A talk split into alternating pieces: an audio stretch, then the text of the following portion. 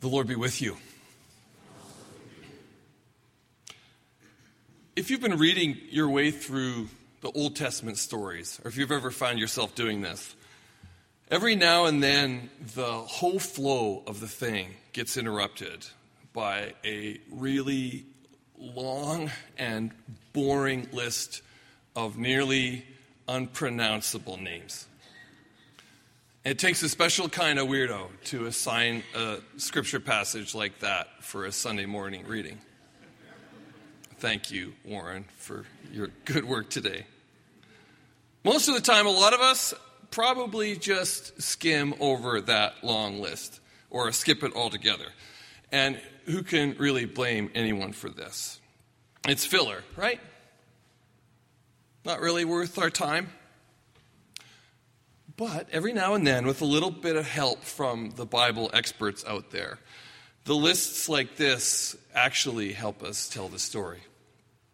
They map out the comings and the goings of people. They act as a sort of mile marker along the way. Those genealogies, they connect and they buffer and they transition different chapters of the biblical story the contours of Scripture played out in lives and in deaths.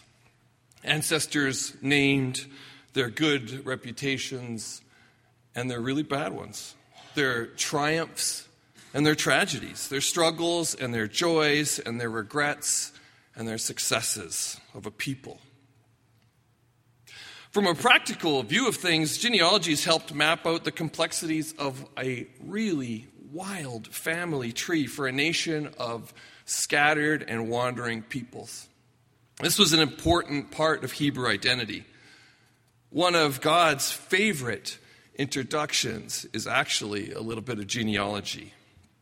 I am the God of Abraham, the God of Isaac, and the God of Jacob.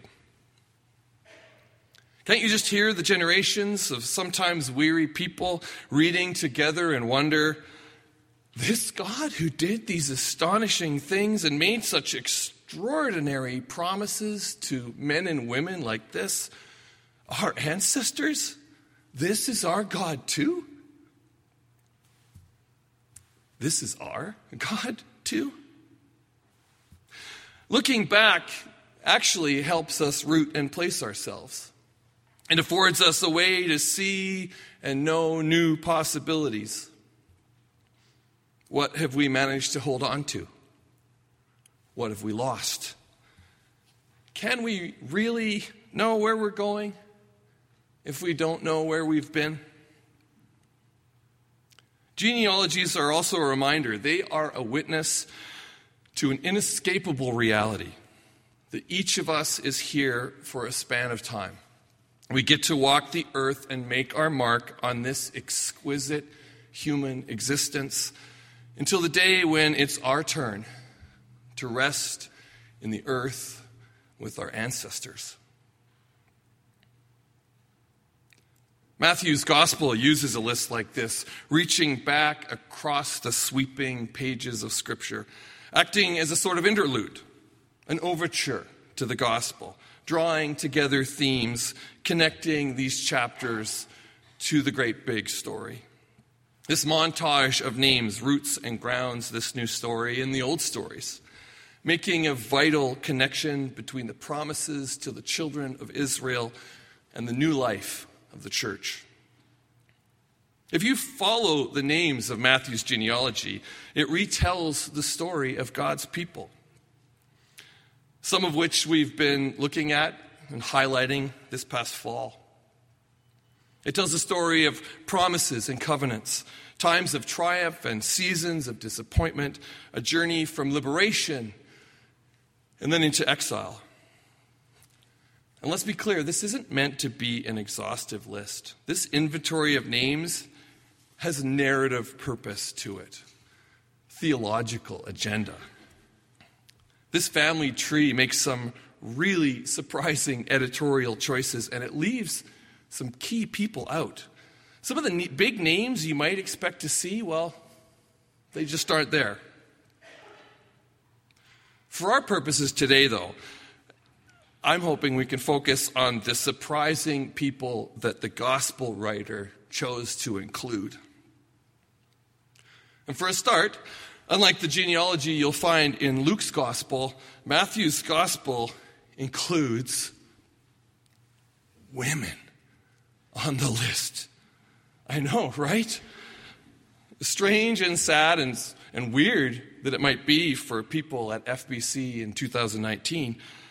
It's certainly notable here in an ancient document like this. And just so we check ourselves, I mean, it wasn't that long ago that I Love Lucy couldn't get the word pregnant past the censors. And even if we look at our own times, our own day, we still have a ways to go, don't we? Better yet, Matthew's list, these weren't the sorts of people that anyone would have expected. That's because these women were associated with the sorts of off putting stories, that people usually try and avoid. The sorts of stories that families quite often intentionally bury. Stories like this end up in the archive somewhere. People try and forget about them. Each of these women was the hero of their own strange and difficult circumstance. And not to put too fine a point on it, some really challenging cultural and moral and sexual dilemmas. Times when men did terrible things, or behaved carelessly, or behaved cluelessly, complying blindly with the expectations of a culture. Times when cruel and terrible outcomes were only avoided because a woman took matters into her own hands and saved the day. If you have your pencil, Genesis 38 is a good start. You can make note of that. A little bit of light holiday reading around the hearth with your family. It tells a pretty crazy story of a woman named Tamar. She was a tenacious survivor who, with some spectacular resourcefulness and determination, disguised herself as a prostitute and hid her identity at great personal risk to her life. Also, she could seduce her father in law, Judah. Yeah, as in the son of Jacob, tribe of Judah, Judah. She did all this because he and his family had decided that she was probably cursed, and as such, he and his sons had failed to honor the familial obligations to her. like I said, challenging sexual dilemmas, shocking gender dynamics, and some gutsy, gutsy, persistent women. You may remember Rahab, a Canaanite from Jericho, and a sex worker who became a hero when she sheltered and guided Joshua's spies to safety during the bloody conquest of Canaan. The book of Ruth tells the story of a Moabite woman. Moabites being a race of people who'd been scorned and despised and ridiculed for generations. You can make a note, and later you can read Genesis 19 if you want to know what all the scorn and ridicule was about. Well, as it turns out, Ruth used her best wiles and her charms and a whole lot of gumption and a lot of risk and scandal all to win the heart of Boaz and secure her safety in a dangerous time. And then there's perhaps the most famous woman on the entire list who just gets called the wife of Uriah, otherwise known as Bathsheba, the object of King David's lust in 2 Samuel. A woman taken and used by a corrupt king, carrying his baby Naming her here as the wife of Uriah is a stark reminder, spotlighting the way that Bathsheba was made a widow by a king who used the murder of her husband to try and cover up the terrible mess that he'd made.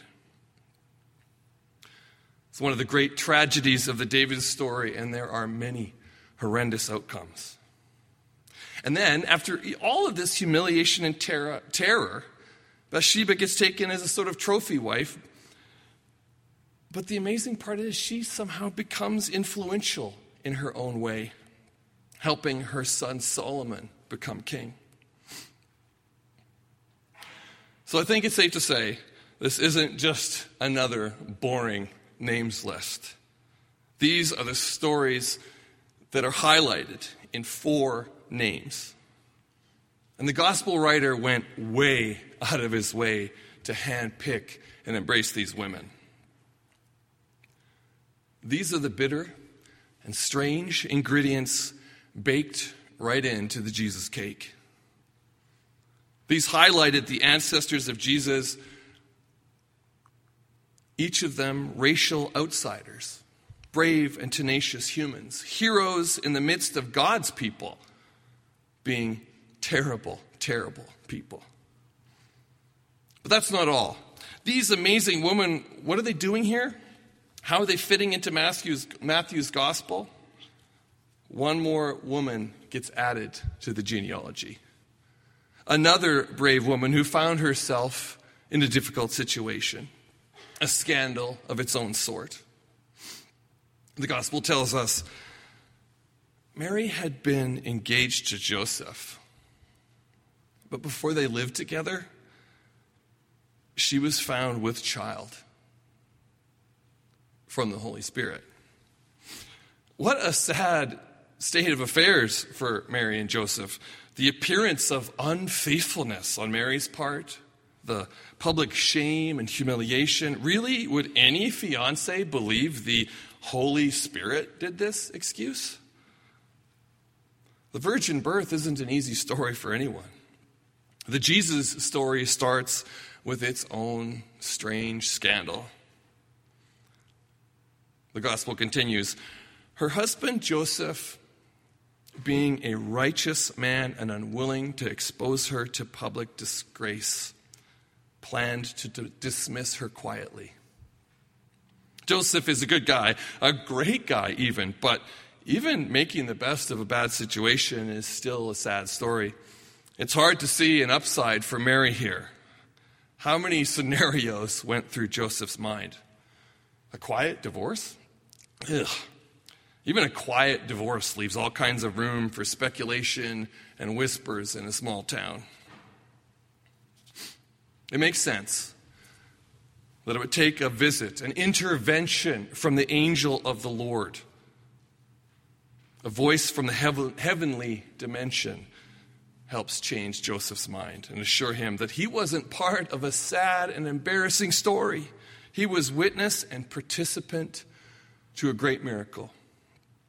In his own little town, in the womb of his fiancee, in their little life, salvation of the world was taking shape. God with us. Even here in a list of names, the parts we could have skipped, the bit we might have passed right over the story of God's wide and surprising mercy is being told. The lives of these five women serve as gospel mile markers for us. A reassurance to every one of the outsiders in the room. A comfort for people who've lived through their own terrible stories. A gift for anyone who felt like falling through the cracks made you invisible. The promise that God isn't looking for the A student with low cholesterol and perfect posture and a perfect life. Friends, the whole venue of our lives is ripe for redemption. And God doesn't ignore or skip past the sad or the regrettable or the shameful or the embarrassing parts of us.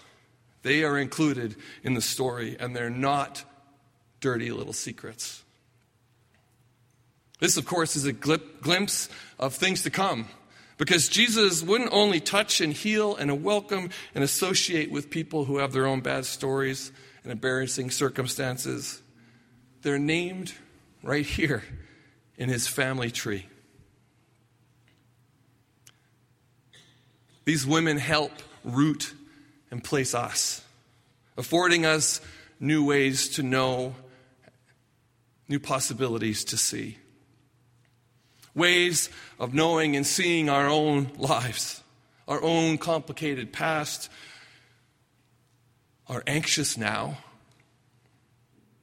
hope for stories that we have yet to live out, offering us glimpses of the strange ways of a loving God.